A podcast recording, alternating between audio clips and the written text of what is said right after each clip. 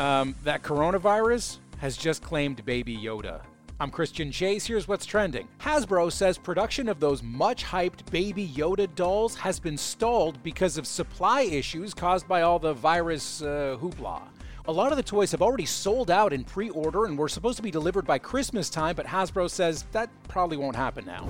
For a change, Harvey Weinstein had something foreign shoved inside him. He had a stent put in to prevent a heart attack, because that would be terrible. The former big time movie producer and now convicted rapist has been moved back to jail until he's sentenced next week.